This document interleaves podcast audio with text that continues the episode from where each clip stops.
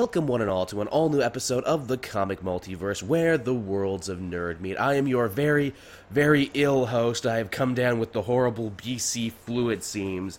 So not only am I still away from home, but I'm sick while I'm away from home, and that's just, that's just, that's just great. Joining me is my much less sick host, who, you know, is making me feel more at home. It's Matt, everybody. Yeah, I'm, I don't have the AIDS. Nah, man, don't have it. Thanks a lot, Trump's America. That's the hip new thing now. That is the new version of thanks, Obama. It's just, yeah, Trump's America. What you gonna do? you know, I, I, swear I'm not gonna make this a political thing every week on the show, but uh, there was something truly hilarious in the news. I'm sure you were following it, Matt, because you're on the social media and everything. Uh, Trump and his vice president picked a fight with, you know, that musical Hamilton. Yep. Well, here's the truly funny thing, and this affects me as a Canadian, actually. So, in Ontario, there is a place called Hamilton. Mm-hmm. And Trump supporters, who famously are not very bright nor very tech literate, sent a bunch of angry messages and letters and emails to the Hamilton, Ontario Play Company Twitter feed. they couldn't tell the difference between Hamilton, the musical, and Hamilton, the place in Canada. Uh, that sounds about right. I'm just like this. I don't know whether to laugh or throw up in my mouth just a little bit. and I am sick, so I might actually throw up in my mouth a little bit. I'll try and I'll try and throw up away from the mic. How's that sound? That sounds good. I'll do my best. You know, this won't be this won't be the barf cast, everyone. You won't be getting the. hey man, you know, there's a lot of weird subgenres on the internet and especially on YouTube. Maybe barf casting is the next best thing. Maybe it is. Well, maybe we'll get we'll start a fetish before it even gets going. That's what you got to do. You got to be on the ground floor of a new fetish, man. That's where it's at. like uh, like all those what are they like ASMR videos and everything where it's just where it's just people talking in microphones like really really quiet like this and everything. Somewhere someone is jacking off to that right now. Oh yeah, they they'll isolate that part and just put it on a loop. I mean, look, it's the internet. In terms of sheer numbers and statistics, someone is always jacking off to something. and we want some of that money. We want to be on the ground floor of barf casting. There's a, there's a lot of groundswell around it, Matt. Wouldn't you agree? This groundswell uh, we've started just here. I agree. So yeah, believe it or not, we actually do have news this week. It's not all just barf casting. But before we get into that, uh, how was your week, Matt? Pretty chill. I'm on holidays at the moment, so I'm sort of catching up on video games and movies and whatnot. The uh, the show is actually a day late, as Patreons will notice. I had people writing me today saying was the show delayed. Yes, it was because I'm sick and I was way worse yesterday. My throat was on fire, and Matt had to cancel for a completely different reason. So I was totally stoked that he had to cancel on the day I was sick. Because while I may be at like, oh, I don't know, 55% today, I would have been at zero yesterday if we were to do this. Yeah. That would have been the first time ever I let Matt do the majority of the talking. Yeah, then yeah, that wouldn't be good. I don't like doing work, so that would truly be the darkest timeline, wouldn't it? but you know, it's not a dark timeline, though, Matt. Uh, we think we know what the Telltale Marvel project will be now. Uh, for those who have been following Telltale games, and why wouldn't you? I think they put out quality, some of the best written games out there, and they were talking about doing a deal with Marvel as well as also doing the Batman game for DC. But supposedly, the next Telltale game uh, is actually going to be Guardians of the Galaxy themed. It's pretty interesting concept for a game. Definitely, because it's a team. I wonder, would you always be playing as Star Lord, or would you get to go back and forth? I, I'd like it to be like you could actually choose who you you start out as Ooh. and like do their story and then it gives like uh, replayability and everything do uh, do you think the game would be more in line with the comic books, or do you think it would be more in line with the movies? Because I think it could go either way. It could go either way. I, I did hear people saying that maybe the game was going to be like a prequel to Guardians of the Galaxy Volume Two. Oh, that'd be fun. Yeah, pick up with them right after the events of the movie. Yeah, I would. Uh, I would personally like to see a fusion, see something that's funny, because obviously Telltale can do this. Just look at their Borderlands games but also draw on stuff from the comics that the movies maybe couldn't do. Like maybe do a touch of Annihilation in there while you're at it. That'd be really cool. An Annihilation game would be really cool. Mm-hmm. I mean, that's just a license to print money right there. You know, keep it with that good Telltale writing we know and love. Keep it with a good voice cast and everything. So yeah. Yeah, definitely. The the question is, is who would Lee from The Walking Dead voice in this game? Because that guy's kind of like their good luck charm. He shows up in all their games in different roles. Ah, uh, maybe Yondu. Oh, that'd be fun. Or you know what? He could also be he could also be Jason of Spartax because I don't think they'll be using him in the movie, so they could put him in the game. Yeah, yeah. Just totally blow people's minds. But yeah, I'm definitely excited for that one. I know I know Telltale has been going so strong for so long. There's a bit of like Telltale backlash going on where they're like, "Oh, well all their games are ultimately the same and you don't need to put in any work to complete it." To me, Telltale games they're all about the experience and the writing and the characters. Yep. I mean, yes, it's an interactive movie, but there's nothing wrong with an interactive movie if it's good, and especially the way I play them. I don't play them episodically, I wait for them to all come out, and that's like my night's entertainment for a couple nights. Yeah, I, I don't play them episodically either. Yeah. And also, too, I mean, for stuff like Walking Dead, uh, I think Telltale gets the Walking Dead spirit of the comic better than the TV show does. Oh yeah, that's that's kind of easy to do though. In fact, I dare say, and I know I've mentioned this before, I like the Walking Dead games more than I like the show, and more than I've liked the comic in a long time. Yep. Because you know what, their their stories are actually going somewhere and have an end, and that's nice. And uh, speaking of stories and going places, that moves us on to our next bit of news here. This, this, I always hate it when we do this, Matt, because we do our show at the beginning of the week. They'll always announce a big piece of news just as we finish rendering the show and just put it up. But uh, mm-hmm. Inhumans has been announced for what we now know to be an eight episode miniseries slated for not only TV but IMAX as well. I know this was some big news when it first came out. There was some really big news. I, I rarely get surprised anymore. I think the only thing that came even close to being as surprising was the Spider-Man news back when, because this is like, wow, you know, I, I would never have guessed that they were going to do something like this in a million years, and it's it's kind of a ballsy move, and it's also kind of a genius move at the same time. It is. It's it's kind of like a win-win for everyone. You still get your movie experience, and you get a TV show that will undoubtedly build off the success of what Agents of Shield has been doing. And mm-hmm. you get to charge ticket prices for people to come and see the first two episodes in IMAX. yeah, it, it, it's great, and uh, apparently we're still going to be getting the actual Inhumans movie that was slated. Mm, yeah, I, I, have heard a lot of mixed messages on that. Actually, do explain yeah, I, am not sure, like, obviously when it's going to be, but apparently we're, we're definitely going to be getting it. And my guess is maybe this is going to be like a lead in or sort of like a primer right. for that. Because I know this series, some, some information of it came out, I think, yesterday or today or something, and it's going to be set on the moon. Oh, the, uh, so the, the, the part of the moon in the Marvel Universe where people can breathe, that place. Yeah, I think so.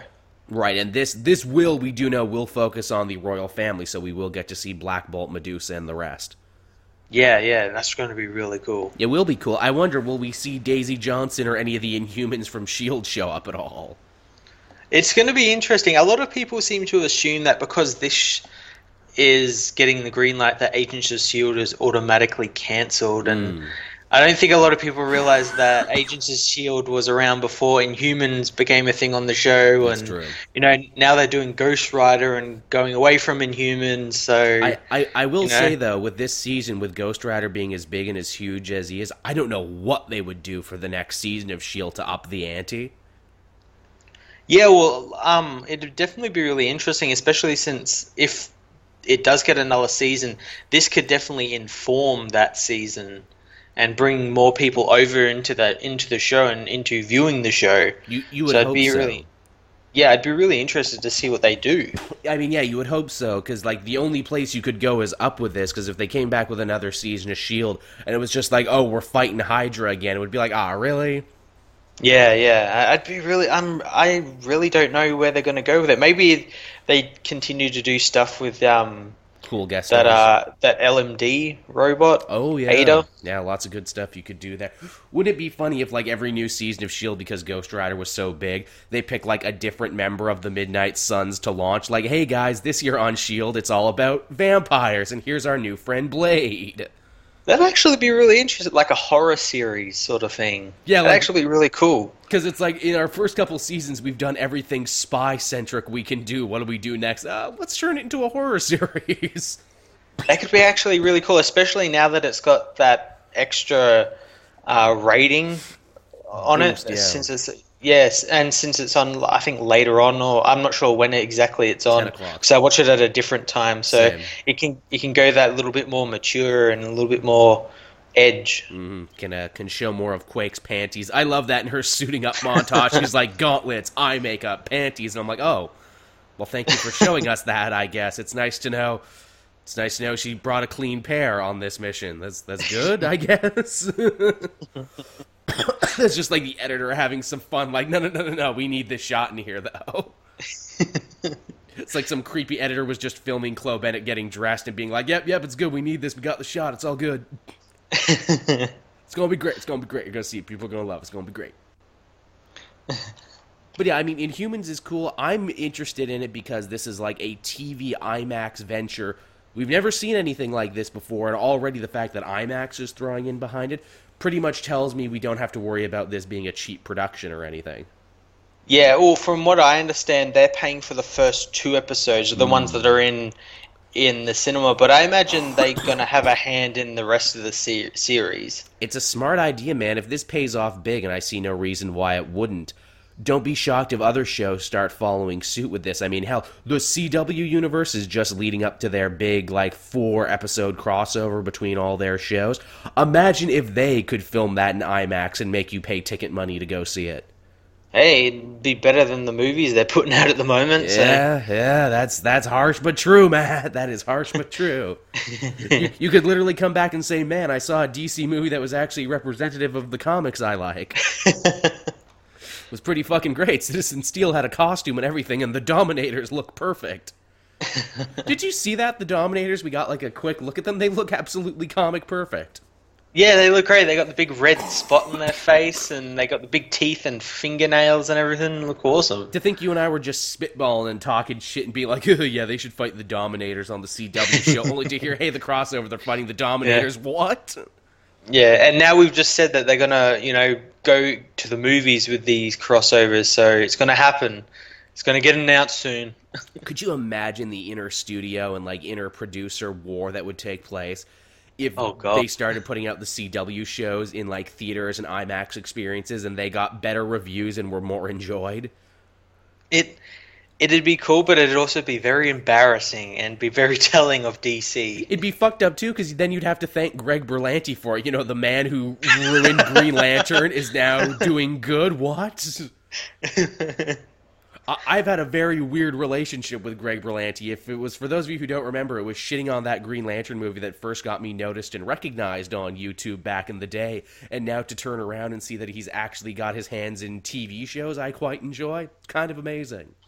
Yeah, and I, I think that's kind of telling. Like TV seems to be the format he's suited for, whereas film isn't. I guess so, man. I guess so. And you know what? Speaking of Green Lantern, and we absolutely were, uh, here's a piece of news for you. The Wrap is apparently now saying that Green Lantern will show up in the Justice League movie, despite the fact that everyone else involved in the Justice League movie is saying no, that's not the case.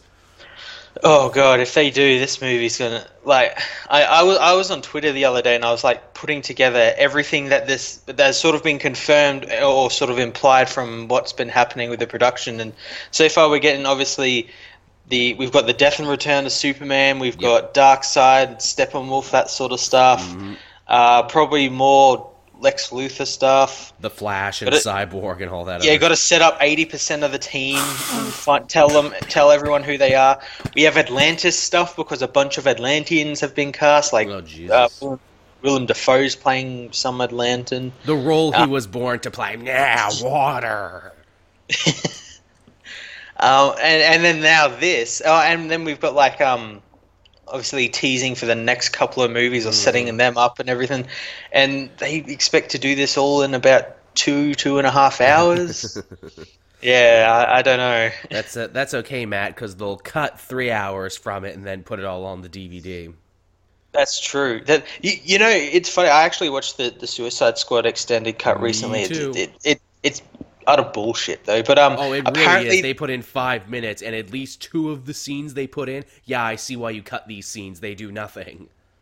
Yeah, and, and apparently, like fans actually worked it out. I don't know how the hell they did this, but they found out that they didn't put in all the scenes that they cut when they could have. Right, because there's, There's like a still ones in the bunch, trailer. bunch of other scenes. Yeah, Yeah, they're still missing stuff like, you know, I can't wait to show you my toys. That's not in the movie. There's a bunch of stuff that's just straight up not in there.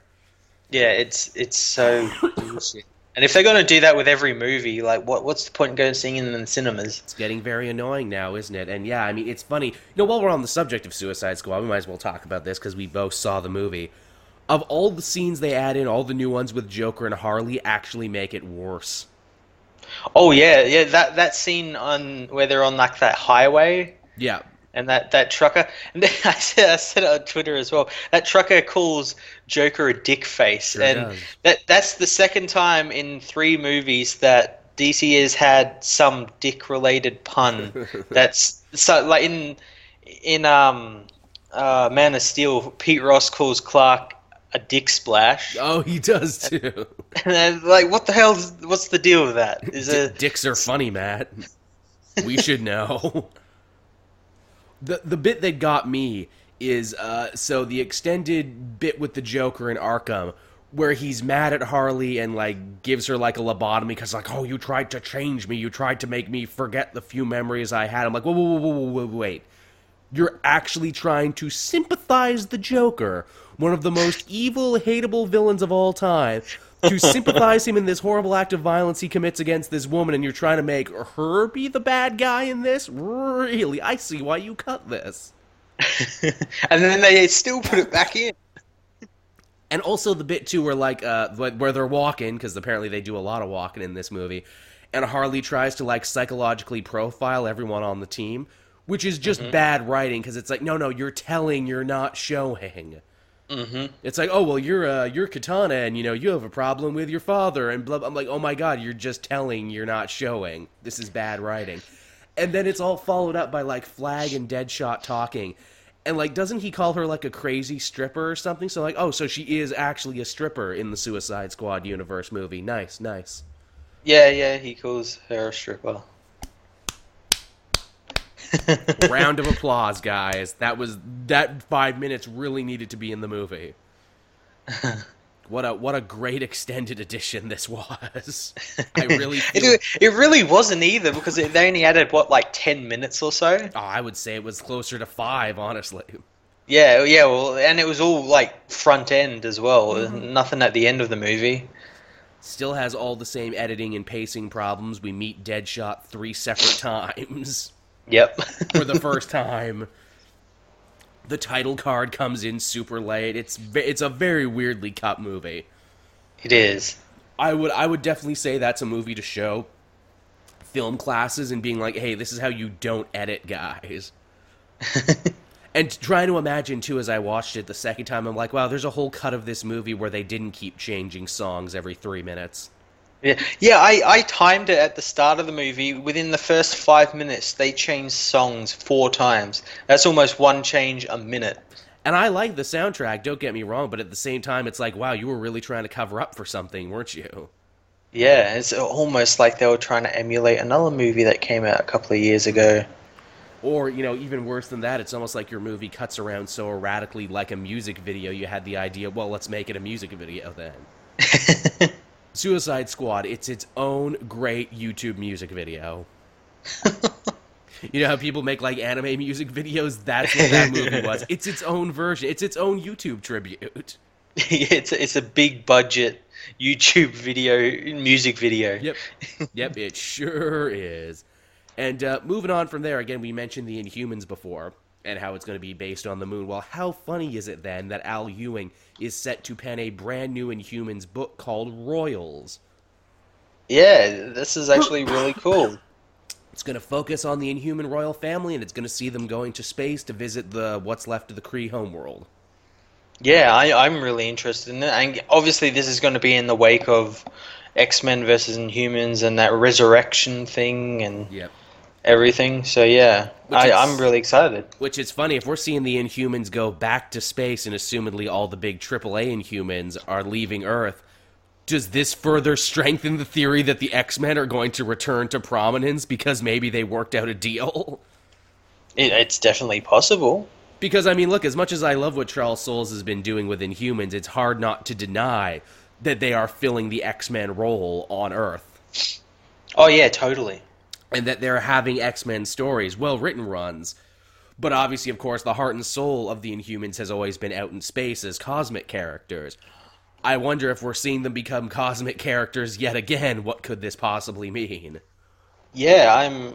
Uh, I, I guess like maybe it could be because of a deal, or maybe they're just trying to shift them to make him similar to what's we're going to see in the TV show. Or That too. Which, which I don't- again, I the don't fact that the TV show looks to be an outer space faring show also makes me go, hmm. yeah, Because you would think if things were the way they were, it would be about Black Bolt and Medusa and Gorgon and everyone coming to Earth and setting up like their own little inhuman town, much like it is in the comics currently. yeah, setting up New Attilan or something in New York or something. Yeah, the fact that uh, that they're going back off to space makes me kind of raise an eyebrow. Now, here's another thing too, because obviously, if we keep getting more Inhuman books, this becomes the thing with X Men books, and that is like, okay, well, which one do I read though? Do I read Uncanny Inhumans or do I read this one? Yeah, well, I, I definitely would read this one because it's all like the big the big players The of big the guns. Inhuman world. Yeah, um, but yeah, I, I don't know what other books, what other Inhuman books coming out? Is Uncanny Inhumans ending? Uh, I think that's the only one now, and I didn't hear it was ending. Yeah, yeah, that's the only one at the moment, and they seem to be just telling stories from like smaller Inhuman characters at the moment. Right. There was all new Inhumans with Crystal, but that one got canceled, and now Crystal's on this team. Yeah, and she's and she's in the Uncanny Inhumans book, so Oh, yeah, nice. Yeah. So they all just kind of they all just kind of walk around those characters. Good for them. yeah. Now, uh, while we're still on the subject of space, this is quite fitting, and I know Matt will probably have a hell of a lot to say about this new Darth Maul comic miniseries coming from Marvel.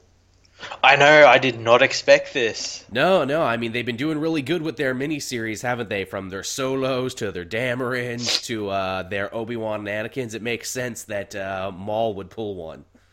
Yeah, and it's going to be set during a time period we don't really know a lot about. It's set before Episode One, Mm-hmm. and it sees Darth Maul going after a uh, Jedi apprentice Nice.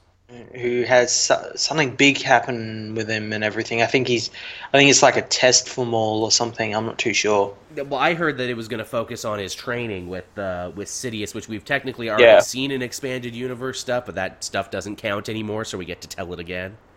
Yeah, I, I'm really intrigued. I wonder, will we see him back on Dathomir and everything? Because obviously the Clone Wars did such hard work setting up Dathomir and its ecosystem and everything. Will we actually see him get chosen by Sidious? I think we will. I th- or, or they might just sort of skip by that a little bit, and may- maybe because they might be leaving that for like rebels or something. But I could definitely see them doing it and setting that because and uh, that you know the Dathomir and the Night Sisters and everything. Did you ever think that Darth Maul, a character who had almost no speaking lines in The Phantom Menace, would actually end up being such a deeply involved character in the expanded universe and everything around? I didn't, and it's great. It's kind of crazy. I know I was having an argument with another Star Wars fan where he's like, no, no, I draw the line at Maul. No, they had their chance with him and they didn't do anything. I'm like, yeah, but he's awesome now. He's on Rebels and he's old as shit now. and he's like, well, why isn't he dead then? I'm like, oh, Dathomirian DNA. I don't know how they age. yeah, the Force and everything. the Force or something. You know, he's he's got a bad hip. That Darth Maul he eats the prunes.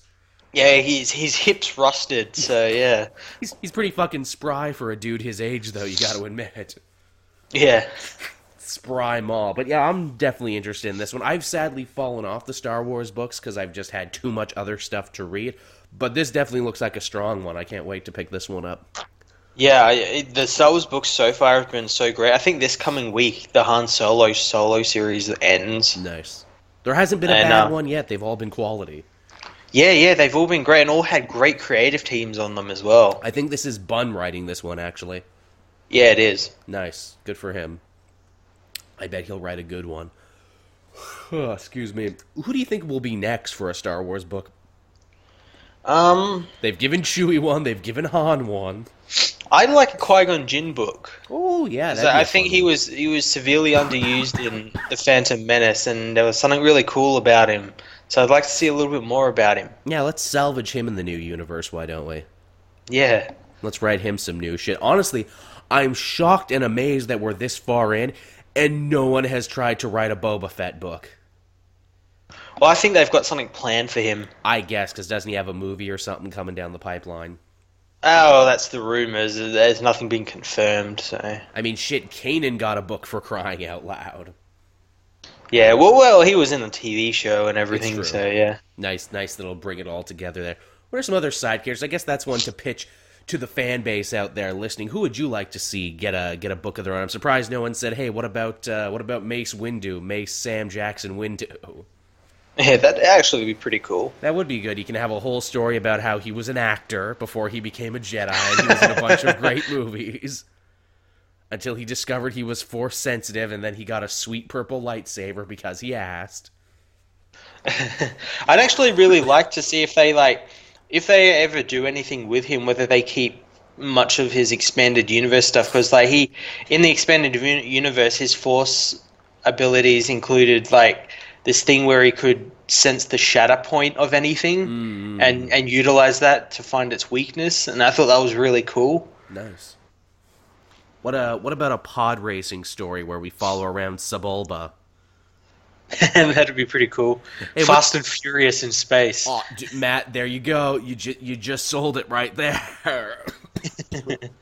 and then Vin Diesel just as Vin Diesel in space. He doesn't need to be an alien or anything. He can just show up.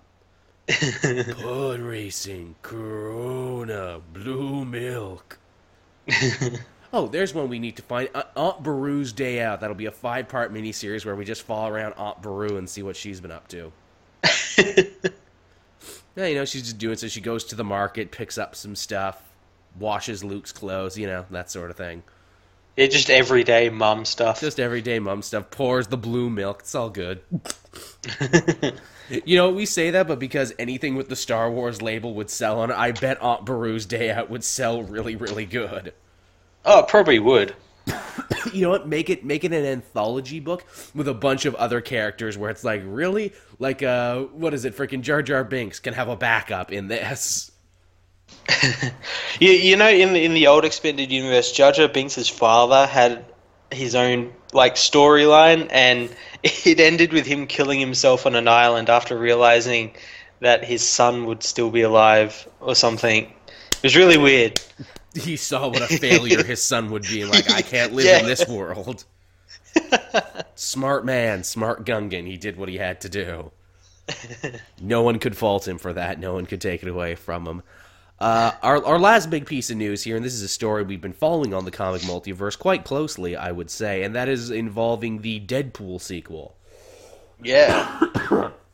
Uh, sorry, again, I'm, I'm dying over here. Don't worry about it. Uh, we said quite publicly there how uh, the original director Tim Miller dropped out. The score guy Junkie XL also dropped out. Uh, but apparently now they have managed to wrangle a new director rather quickly, and I gotta say they made a fairly decent choice uh, in who they picked. It's David Letek, I think that's how you pronounce it. He's the guy, of course, you'll all remember from John Wick.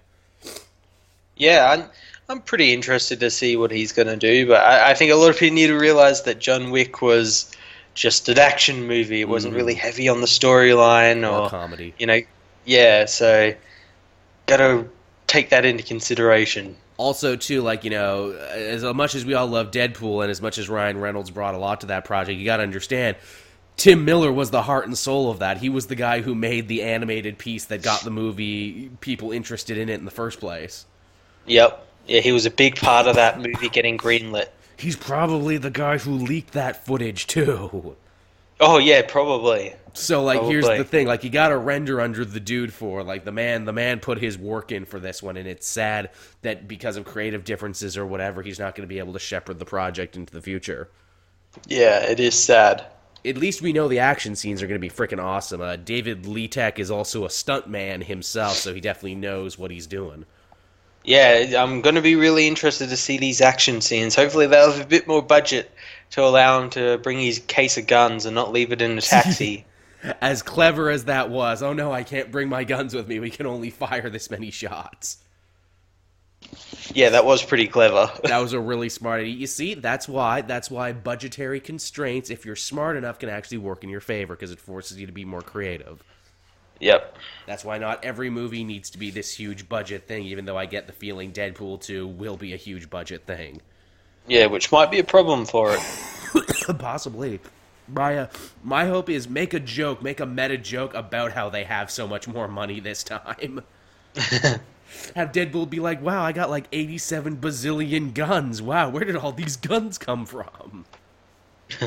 this is just an insane amount of shooting. I mean, I'm sure these bullets aren't going anywhere near who I'm shooting at, but it looks and feels so good. See, it writes itself. Or be like, man, we couldn't have done this in the first movie. Or, wow, that was really expensive what we just did. Basically, just turn the whole thing into 22 Jump Street, where they're like, oh no, our funding got cut. What do we do? yeah, don't drive through the robotics lab. oh no. God, I love those movies. Uh, so yeah, I mean, I guess with that, that's uh, that's all the news for this week. Not a bad week for stuff going on, I must say. Yeah, it was a pretty news-filled week, and imagine it's just going to keep coming. Yeah, definitely, definitely, especially as we move on into the new year and everything. Uh, C2E2 is coming up very soon. That's always the one where the big comic book news comes in. Yeah, that's coming up. When's that again? April, I think. April. Oh God, yeah, that's pretty close. Uh, I, I'm actually thinking I might go to C2E2 this year. I know some people who are going, so I might actually try and get out there. Awesome. If I can save up the money for it. I've never been to Chicago before. I've never been to the murder, murder capital of the United States. oh, you'll love it. I said Myrtle. I've never been to the Myrtle capital. What's a Myrtle? Well, you know, it's like a it's like a girdle, but you know, for your junk, it's a myrtle. It's like a merkin. But you know, here's the funny thing: I I had a chance to go last year, but couldn't quite make it because I couldn't save up the money and I didn't have a passport at the time. And it's funny that was when they had the big DC Rebirth panel and everything.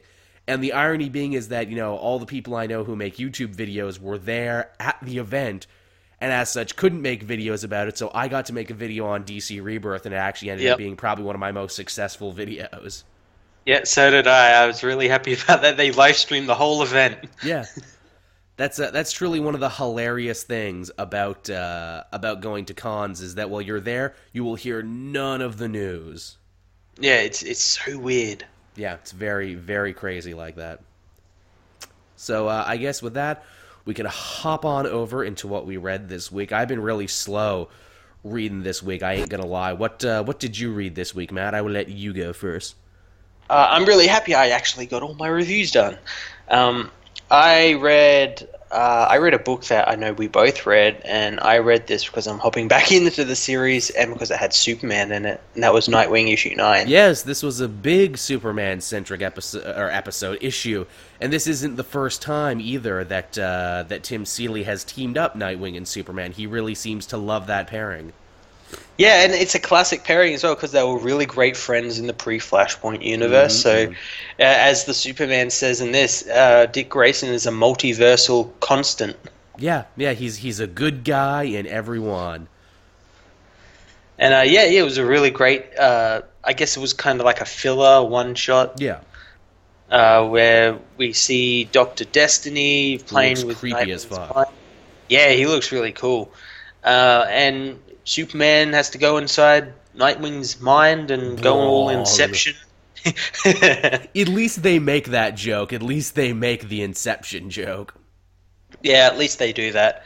Uh, but yeah, it was really cool. and uh, what I really liked about it is the little uh, is cameo nods, or maybe a little bit more than that. Maybe it's something for future that's come down. The, yeah, the foreshadowing of like Superboy Prime mm-hmm. and all those. And like, oh, Stop teasing me, Tim Seeley. They, uh, hey, he, they drew them, which means he's interested in them, which means, hey, no, okay, no, you're a bigger Superman fan than me, so you'll be able to tell me this. So there was in the little flash where Superman says, "Oh, I'm taking an effort to try and make sure the villains I fought on my own Earth won't be a problem here."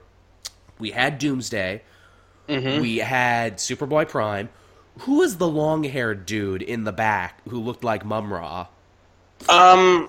Oh my god, I remember who he was, but now I've completely forgotten. I can't remember. I don't want to say who it is in case someone is like, "That's not right." Um, At first, I'm like, "Is that supposed to be Phantom King? Is that like a Phantom Zone criminal? Who the who the fuck is that?" No, that's not Phantom King. Phantom King looks like a mummy. Right, um, of course. Ah, oh, God. I, I, had his name when I was like reading the comic. I'm like, oh, that's this guy. And I can't. I want to say BlackRock, but I probably know it's not BlackRock. Because um, that's the funny thing about Seeley too, because he'll put in really well-known references into his shit, and then he'll also throw you like crazy obscure curveballs. Because I remember when I was reading uh, one of his Batman-centric stories, and he's like, "Yeah, you'll go undercover as two Batman villains." and uh, one of the Batman villains he chose was Scalp Hunter, and I'm like, oh wow, what an obscure reference. and Scalp Hunter is one of my favorite obscure references because he has such a cool design. Yeah. Or no, not Scalp Hunter, Headhunter. Scalp Hunter is one of the Reavers.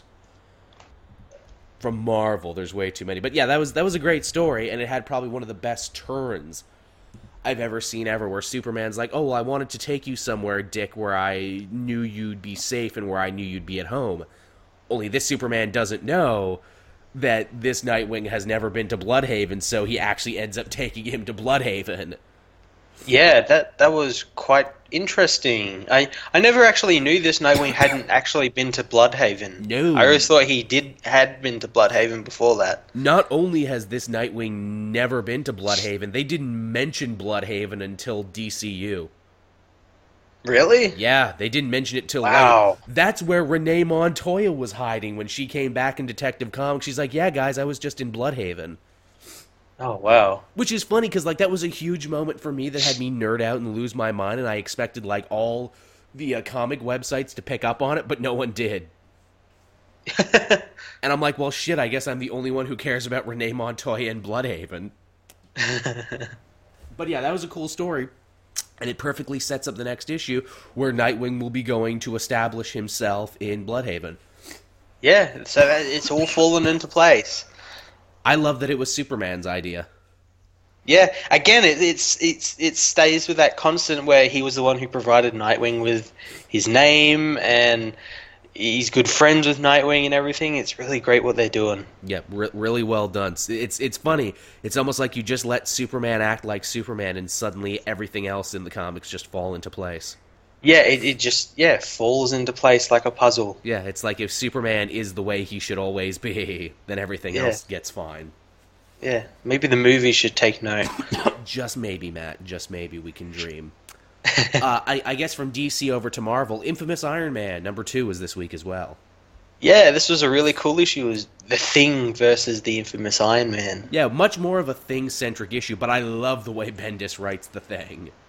Yeah, he's so good. You get the accent in in the dialogue and everything. Wonderful. I forgot because there hasn't been like any good Fantastic Four story since like Secret Wars. I forgot how much I love the thing. I know. I, it makes me wonder, like, whether they're going to be coming back soon. Like, whether we'll, we get the thing here, and maybe in some other book we get, you know, Johnny Storm or something. well, Johnny Storm's on the Uncanny Avengers. He just doesn't do much. Oh yeah, that's true. He's like the background. He's like the boy toy for Medusa. Yeah, I was like, isn't he also dating Medusa? It's like he's everywhere but nowhere. Yeah, he hasn't appeared for quite for quite a number of issues lately. Yeah, and he hasn't had many speaking lines in uh, in Uncanny. Has a great new costume though. Yeah, oh yeah, his costume's really cool. Now, if only he could do something with it. But yeah, this infamous Iron Man story was really cool. I like Doom's new approach to crime fighting, and that is just, hey, I'm going to find other evil geniuses out there like myself, give them the option to either be good like me or I'll kill them. it's, it's a very black and white look at the play at the uh, the crime fighting. it's a very proactive uh, take to crime fighting. it reminded me a lot of Superior Spider-Man, where it's like, well, I was a villain myself, so I know who all the heavy hitters are, I know how they think, and I know where to find them. Yeah, it's great. It's really good, and I like too that he gives them a chance. He's like, "Okay, Mad Thinker, you're gonna be a good guy now." No, okay then. No, you know you're gonna send all your robots after me. Okay then. No, I've been looking for a reason to try out my new weaponry. Okay then. you tried and then to like have him have this big display of power and then to see him get shot by accident. Yeah shot by a Amara by accident. That was cool. And then to him just be shocked and incensed for the rest of the issue like you shot me. I i was god king doom. I saw the universe reshake and you shot me. Yeah how dare you? I'm the king of my own nation and you shot me. I stole the iron man mantle and you shot me. I had something important to tell you but now i can't remember because you shot me I love this. It's just like nothing's ever hurt him or bested him before. He's like freaking uh, Xerxes at the end of 300 when someone just hits him a little, but he's like, oh no, I'm not invincible. Yeah, he's kind of shocked. I'm not nearly as invincible as I thought. But yeah, Infamous Iron Man continues to be really good. It's nice to see what Bendis can do when he gives a crap. this and the other Iron Man book are prime giving a crap. I'll get into Bendis not giving a crap later.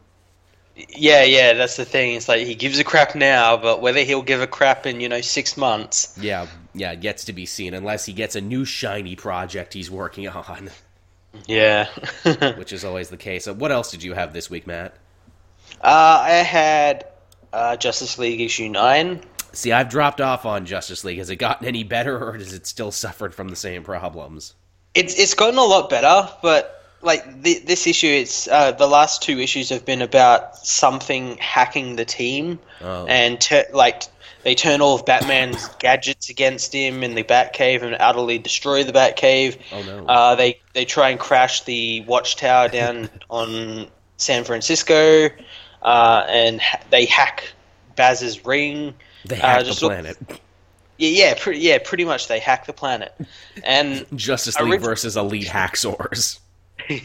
and obviously it was it was a it was connected to that one woman who died during the Kindred battle. Oh. And I originally thought like maybe like she'd become a villain, like maybe like some type of brother eye type thing, or you know Brainiac somehow involved, you know, messing with the Justice League and everything.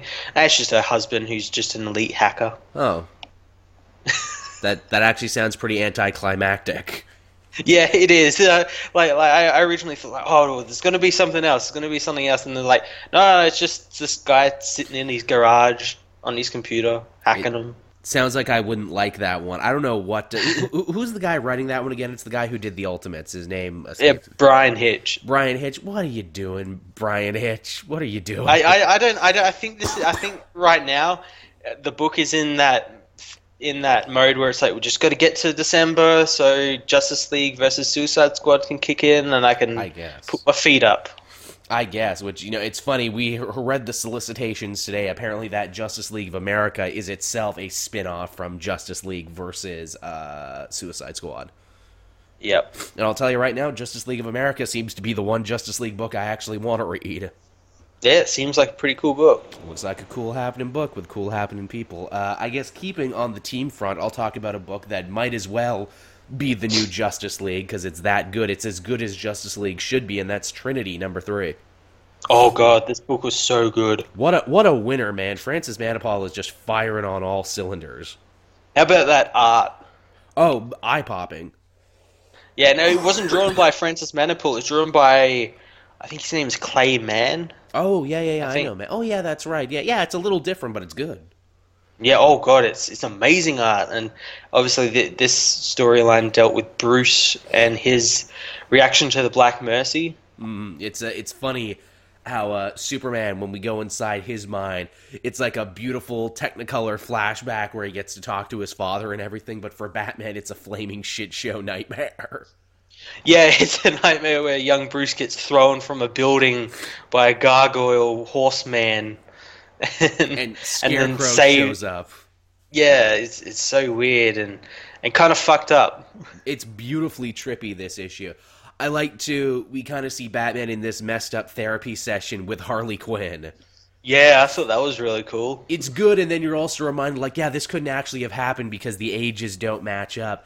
And I think it's kind of cute and kind of funny that because we know Poison Ivy is behind this, that Poison Ivy just kind of inserted her friend Harley Quinn into this vision. Yeah, yeah, that's pretty cool. it's a nice touch. I also kind of like that again because it's not real, but it's like a look inside Batman's psyche. His view of psychiatrists and mental health professionals, how he's terrified of them. they're all they're all crazy horsemen of the apocalypse. Which I, I loved that when Scarecrow came up riding a horse there, but it wasn't any version of Scarecrow. It was Scarecrow from Batman the Animated Series. Yeah, it was great. The, the, the hat and the straw and everything. Man, I love Undertaker, Preacher, uh, Scarecrow. I would draw him like that all the time if it was up to me. Yeah, he looks so cool. The kind of scary, messed up version where, like, is there even a dude under that mask? I don't even know. Yeah, or is it just a scarecrow? Yeah, if you take off the mask, it will be like Oogie Boogie from Nightmare Before Christmas, and a bunch of bugs just come flying at you. yeah, Trinity. Trinity is great. I can't wait for the next issue because we're going to be going inside Wonder Woman's mind, and obviously with Batman and Superman, you kind of know what you're getting into. With Wonder Woman, you don't really know what you're getting into when you go inside her mind. Yeah, and especially considering like what her uh, solo book is doing at the moment with that whole truth storyline and year one storyline. Most def, yeah, most definitely. Uh, what else did you have this week, Matt? Uh, I had all new Wolverine issue fourteen. Ah, I didn't read that one yet. This is the continuation of Enemy of the State, right? Yeah, yeah. Um, it picks up pretty much immediately after the last issue. Nick Fury turns up at this town that uh, Laura apparently killed everyone. I'm guessing it, it's not really said in the comic, but I'm guessing like the, the, the water bombers that passed over the city were full of uh, some feral compound that make yeah. yeah that makes her go feral, and I guess that's how she killed the whole town. Was it her or was it Gabby though? Yeah, yeah, that's the thing. We don't really know, but the interesting thing is that we kind of find out who's responsible for it, and it's someone in Madripoor. Oh, nice. And we find out that Gabby's sister Bellona, the one who escaped at the end of the Alchemax arc, oh. is involved with Laura's mentor, Nice, whose, nice. Whose name is escaping me at the moment. Yeah, it's a, it's very difficult to to pronounce, but yeah, I know the woman you're talking about. She showed up in a previous issue. Yeah, I think the last issue. yeah, I think you're right too. Yeah. Yeah. I guess from one Wolverine book to another, I read Old Man Logan number thirteen this week. This was the con- final the final issue in the last Ronin storyline. Oh, cool! Did you read this one? No, no, I dropped off this book for a while ago. Now you should hop back in now that Last Ronin is done because Last Ronin ended up being a really good story. Yeah. Yeah, Wolverine goes back to Japan and shit gets really fucked up. Awesome. He ends up having to fight like a like a star child, basically. like this child with amazing psychic powers who old man Logan would kill in the future, but because of this kid's future sight, he knows that's going to happen, so he's trying to stop him now. Oh, that's cool. Yeah, and there's a nice message in the end where Wolverine's like, you know what, I could tap on into my berserk rage and I could kill this kid and I could kill everybody. But then I would only be fighting the same battles over and over again. It's a really great story about the past, the present, the future, and Wolverine being like, you know, I'm I've been fighting the same battles my whole life. It's time to accept peace. Yeah, yeah. It's it's very samurai. It's very Japanese. I very much liked it. Awesome. Yeah, it's a, it's a it's a cool book, and the final shot in it to t- to titillate you even more is a flashback of him and his wife Maureen finding that cabin from the original Old Man Logan story. Oh, nice. Bringing it all for full circle. Yeah, Old Man Logan is cool. Cool, cool. I'm actually hoping, you know, if our theorizing ends up being true and that you know Marvel and uh, Fox have worked out a deal with the X Men, I hope they don't rush Wolverine coming back too soon because I like where we're at with Old Man Logan. Well, I'm actually surprised. Like he's still a thing, and and young Wolverine isn't isn't back anymore. Yeah. You know, I'm surprised he hasn't come back. It's it's been what? It's been a while. it has been. I mean, shit, it's been even longer for Professor X. He's been dead for even longer. Yeah, well, no one cares about Professor X. Yeah, I mean, he dies a lot. he he'll come back and be like, "Oh, I wasn't really dead. I was just at Subway." yeah, yeah I fell out of my wheelchair in the subway car park, and no one helped me for five years. also, what's this? I heard the Red Skull stole my brain. Hey, give that back. That's mine. I need that for thinking. Or be like, nah, the Red Skull didn't really steal my brain. That was just a paper bag full of Tic Tacs. yeah, I made him think it was my brain. Because I'm just that great. Go me now to me, my X Men. Let's get back to business. the the lawsuits have all been dealt with with Fox and Marvel. Let's get back to business as usual. and also, all you time traveling X Men, go home. Your work here is done now. Uh, I was talking to someone else about that. Isn't it crazy that all this time later we're still living with young tri- time traveling X Men? yeah, it's. I have no idea what the hell they're doing with them. That seemed like a story that was going to run its course at some point, and then it just didn't. Yeah, yeah just uh, Bendis is like, "Fuck you all, I'm going to write Iron Man." Yeah, up up to you guys now to figure out what to do with all these time traveling X Men that I've left here. and they're like, "Well, geez, he brought back all the dead characters people liked as younger versions of themselves. What do we do?" Oh. But uh, yeah, what else did you have this week, Matt?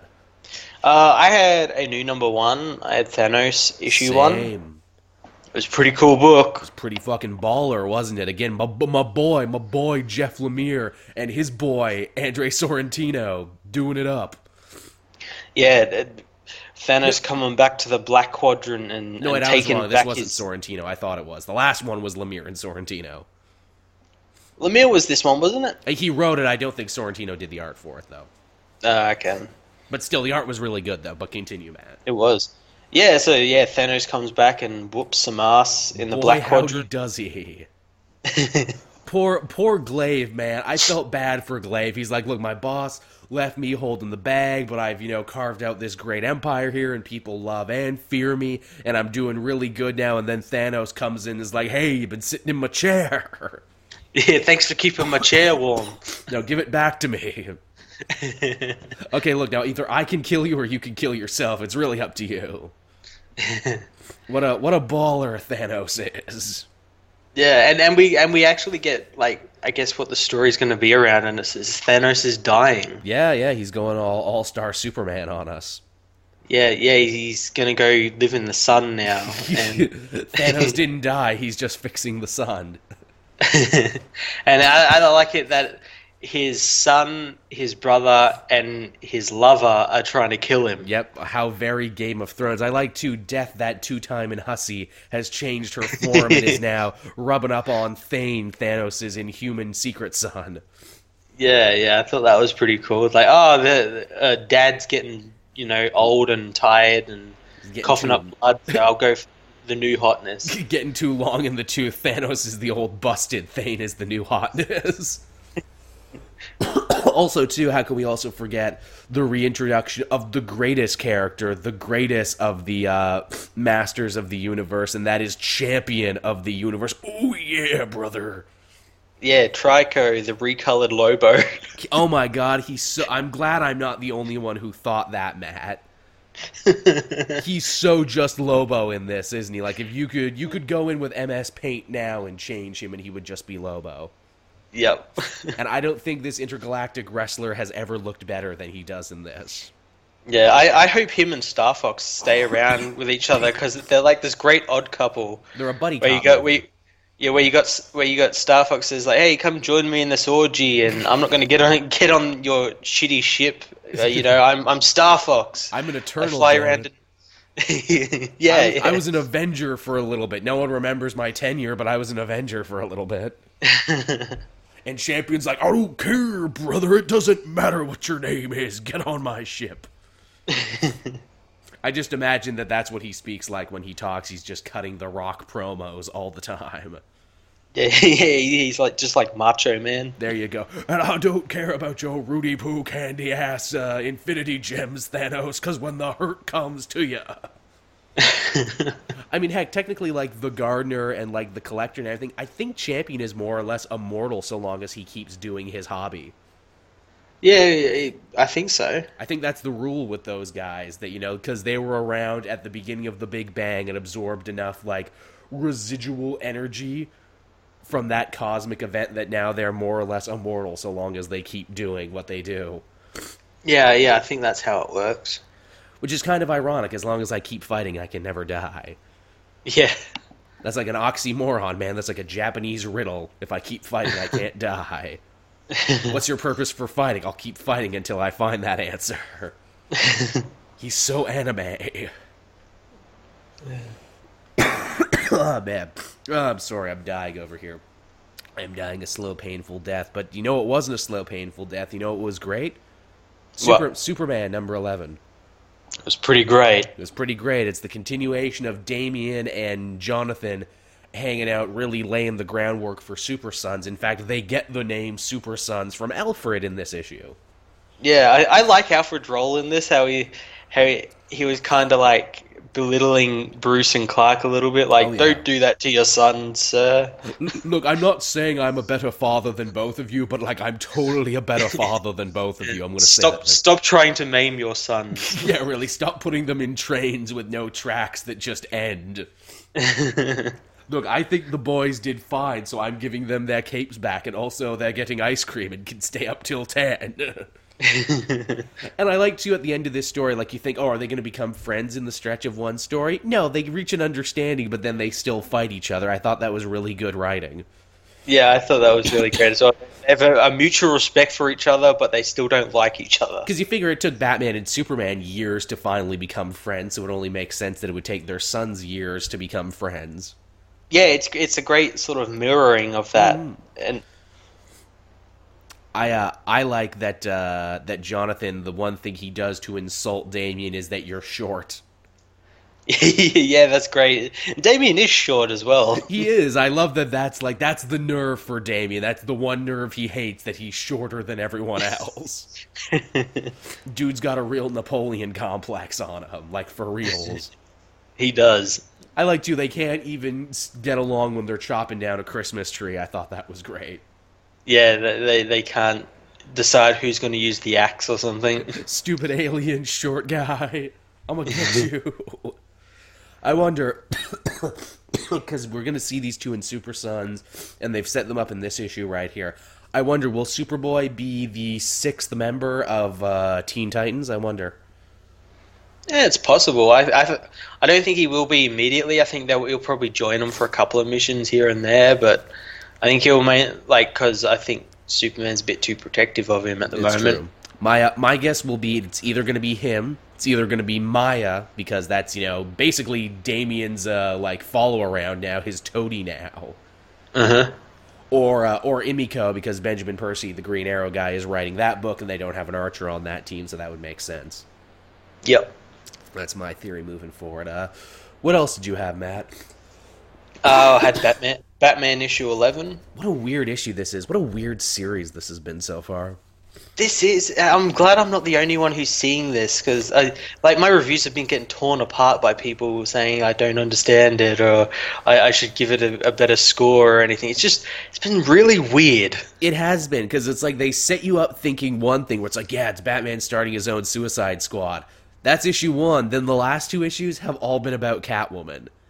Yeah, and like, and it's been like stuff that's been really predictable. Like she betrays the team in this issue, uh, ends up killing Punch and Judy by the looks of it. Yeah, Um, they're really and- they're really making an effort to make her a villain again, which I think is interesting. As soon as she loses her own book, they make her a bad guy again.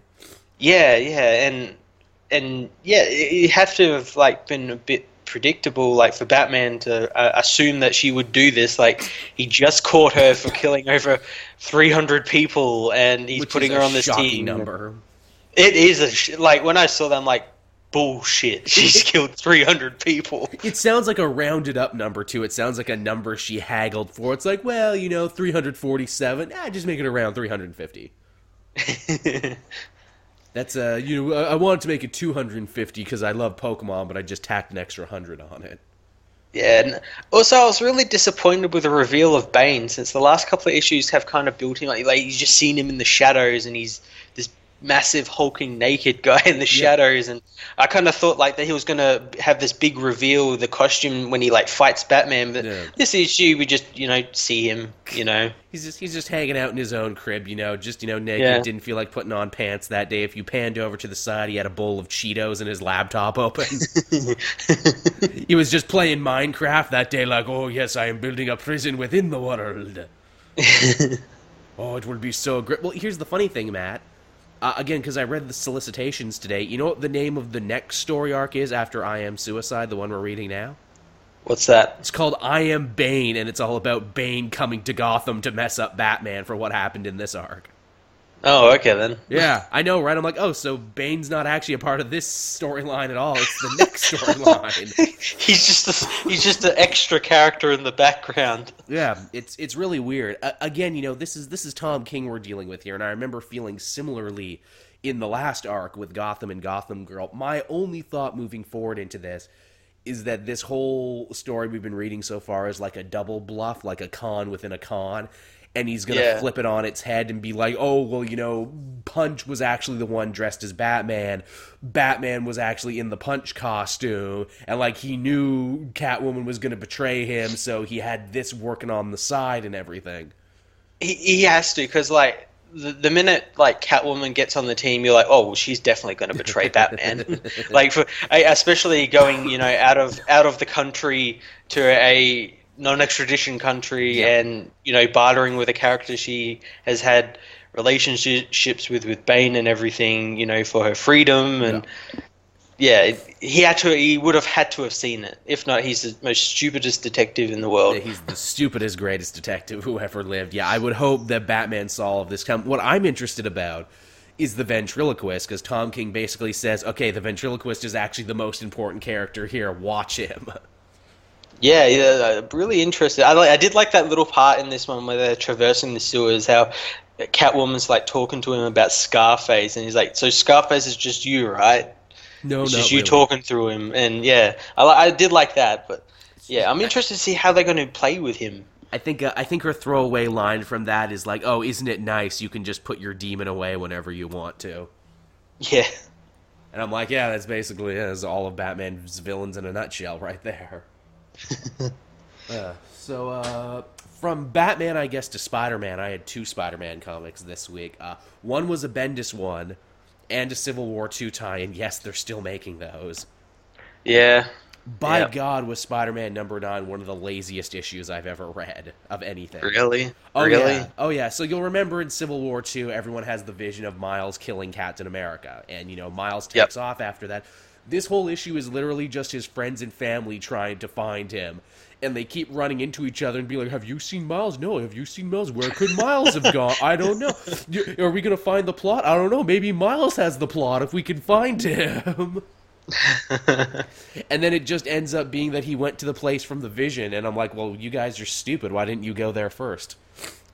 and we already saw that as well in the in um, the Civil War main book as well. Mm-hmm. It's also further dumb because it's like, well, guys, as we can see from post Civil War II, Miles is fine, and also Captain America is fine, so none of this matters. Yeah, I'm, I'm going to be so glad when this event's over. The only person. It's just so shit. the only person who we can tell isn't fine is Iron Man. Yeah, yeah, that kind of got bloody ruined. Mm-hmm, the one big possible twist, and it's not even a surprise anymore. Nah. And uh, the other one I read was Amazing Spider Man number 21. This was a tie into the clone conspiracy. But what's interesting about this is that it had nothing to do with Peter Parker. It was a single one shot issue all about Kaine, the Scarlet Spider. Oh, cool. And everything he's been doing from Spider Verse until now. This this one standalone issue basically says that Kaine is the real hero of this event and not Peter Parker. it's kind of amazing, actually. if you're a fan of Kaine and Scarlet Spider at all, then you should definitely read this one because you're gonna love it. Cool. uh, that was uh, so. That was it for me for Spider-Man, and I'm pretty much uh, at the tail end of books I read this week. There's a bunch I haven't read yet. What uh, What about you, man? How many do you have left? If you wanted to lightning round them. Um. Yeah, I had Green Arrow issue eleven. Oh wait, I actually did read that. I'm wrong. What'd you think? Pretty cool book. Pretty cool. Pretty pretty nice looking too, isn't it? I love how yeah. they're in a train underwater. Yeah, I thought that was really cool. Obviously, uh, a reference to Murder on the Orient Express, which is why the story um, is called Murder on the Empress Express. Yeah, uh, and what I really like, and I said in my review, is that they're taking Green Arrow out of like the streets of Seattle and putting them in like these international espionage storylines, mm. especially like this one, which was about peace summits and everything. Very, and, um, very Mike Grell, very Longbow Hunters, which is funny because one of the characters from Longbow Hunter shows up in this. Yeah, that's true. Yeah, definitely taking him back to an era. And I like too at the end of this story, Green Arrow is kind of forced to reintroduce himself back to Seattle after everyone thinking he was dead. Yeah, I'm intrigued to see what he's going to do now. He's got to get his company back and everything. So. Mm. You know what he should do because Night because Nightwing got Blüdhaven back. He could she should just say, "Hey, Seattle's stupid. I'm going to Star City and opening a new company." yeah, Seattle's losers. Yeah, I'm gonna make a cooler city over here, and you all won't be invited. Sorry, Generation West. I'm like 90 minutes away from you by ferry. If I wasn't feeling like crap, I would actually try and hop down to Seattle and see what you guys got going on there. yeah, make sure you look for the big, massive Doom ship on the coast. Yeah, really. Oh, yeah, yeah, yeah. The the Birdman's Doom ship. Thank uh, thank God for Generation West for answering all our burning uh, Seattle questions whenever we read that. Where it's like, hey, Generation West, do they really have a bunch of abandoned islands out there? Well, yes, actually, they do. do they really have giant Doom fortresses? Well, only in the summer. Yeah, do you have a jungle full of homeless people? oh yeah, that's right, and a bunch of Nosferatu men with goggles who live in the sewers and come up and kidnap you.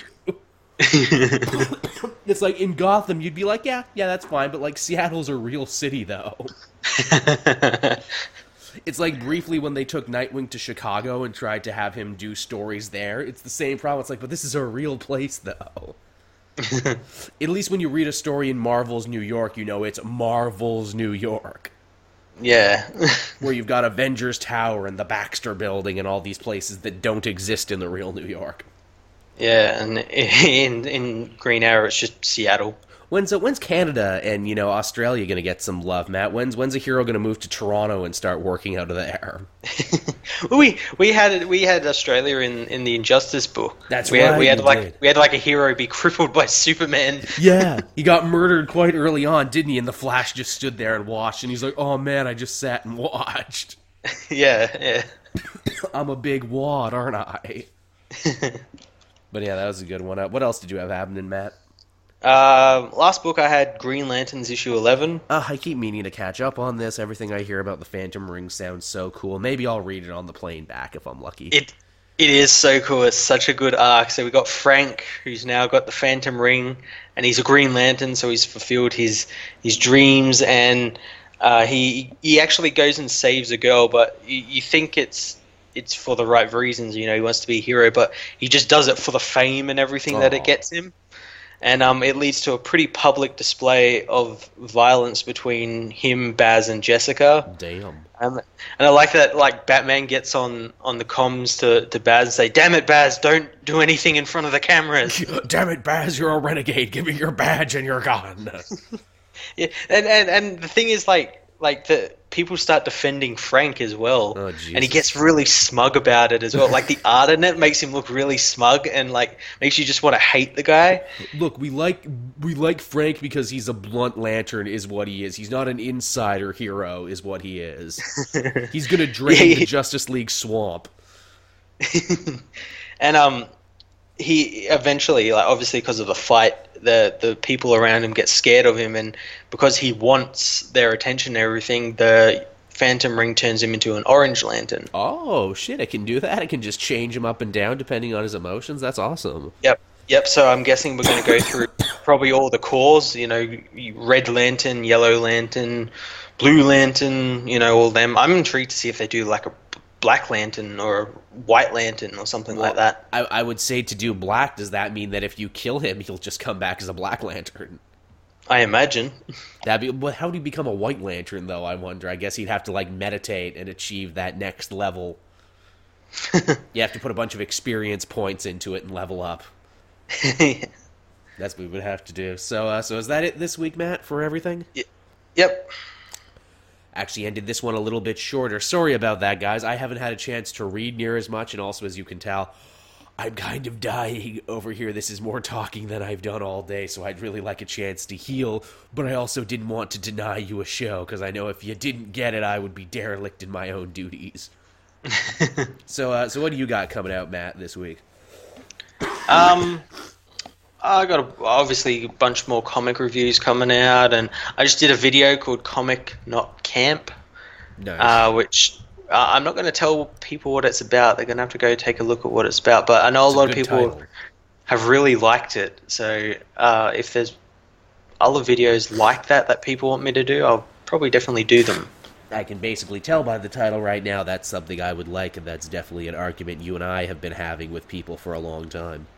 Yep, that's exactly why I did it. There you go, getting getting the important stuff out there, getting getting the word out to everyone. I'm actually looking right now over over on the comic release schedule, see if anything new or interesting of note comes out this week. Yeah, I uh, think it's actually quite a light week in, or like lighter than usual. At In- least for me, it is. In comparison, yeah. Yeah. Man, I, I love this DC Rebirth, but I hate the fact that I'm reviewing most of the books. Yeah, well, that's why I'm doing my Rebirth Roundup series. I'm just like waiting for certain series that I'm not reviewing to hit like issue five or ten, and then picking them up straight from there, like Nightwing and stuff. That's a great idea, Matt. I may need to steal that idea because it's so Go for it. Uh, what do we got this week? We got oh, we got Amazing Spider-Man annual. I'm sure that will be a clone conspiracy tie-in. Ooh, we got Cage number two from Genndy Tartakovsky. Did you read uh, his first Luke Cage story that he did? Nah, I missed it. It was amazing because he writes it totally in that '70s style. Yeah, I, I figured it, it would be sort of like a black exploitation sort of thing. Oh God, yes, it's straight up comedy, and I love it. Oh, enough with that jibber jabber. I'm Luke Cage. That's awesome. I'm the hero of Harlem. It's it's amazing. It was really really really good. Uh, so we got that. Oh, we got the penultimate issue, Civil War number seven, comes out this week. Oh god, please just hurry up. No, we won't be done till the end of the year, Matt. Uh, What else? they're like torturing us with like, hey, do you want another issue? We'll give you another issue. we got Prowler number two. Ain't nobody got time for that. got the finale of Han Solo, as you were saying. yep. Got Ultimates Squared number one. So for those of you out there who love your cosmic universe and are fans of that, you can check that out. Yeah, I'll probably definitely be reviewing that. I like the Cosmic Marvel universe. Uh, oh, and Venom number one comes out today too, as I upload this. Oh, really? That's the one with like the new Venom symbiote. We don't know who it is. Yeah, we don't know. I know a lot of Venom fans were actually ticked off because apparently Venom Space Knight ended on a really great note, actually, with Flash coming back to Earth, reteaming with his old sidekick Mania, and just everything being really good in his life. Yeah. Well, well, there's always the chance that maybe the symbiote isn't the Venom Venom symbiote. right, yeah, that's a possibility. Could be something made by the government or something. I think it would be really lame to uh to sidetrack Flash Thompson as a character. Yeah. Like I imagine he's, he's still going to be in the book and he'll be somewhere somewhere else. You would hope so. I would hope, like, if it's gonna be a book where it's like, oh, you know, we're gonna make it about a villain. I hope the B story in that, much like in Thanos and much like in Carnage, is about someone trying to stop the new evil Venom. Yeah. What if like maybe he has to share the Venom symbiote with someone? Interesting. Yeah, there's a, there's a lot of places you could go with that. Yeah. So uh, I guess with that, everyone, we'll bring this episode to a close. I am slowly losing my breath, and there is a cup of Neocitran over there with my name on it. it's either that or just drink a lot of booze and go to sleep when I'm done here. Ah, Obviously, both work. both work fine. Obviously, of course, I will be uploading this to Patreon, Toot Sweet. Uh, so if you are a patron, if you help support the show and help support Matt and I in creating videos like this, you'll be able to listen to it first. Thank you, thank you for that. Uh, for everyone else, this show will be heading up on Wednesday. Be sure to like, subscribe, favorite, do all that other social media jazz. Be sure to find Matt over on Fortress of Solitude. yeah, yeah. Come come find me. I'm doing some pretty cool videos. Be sure to download the show and carry it around with you over on Podbean.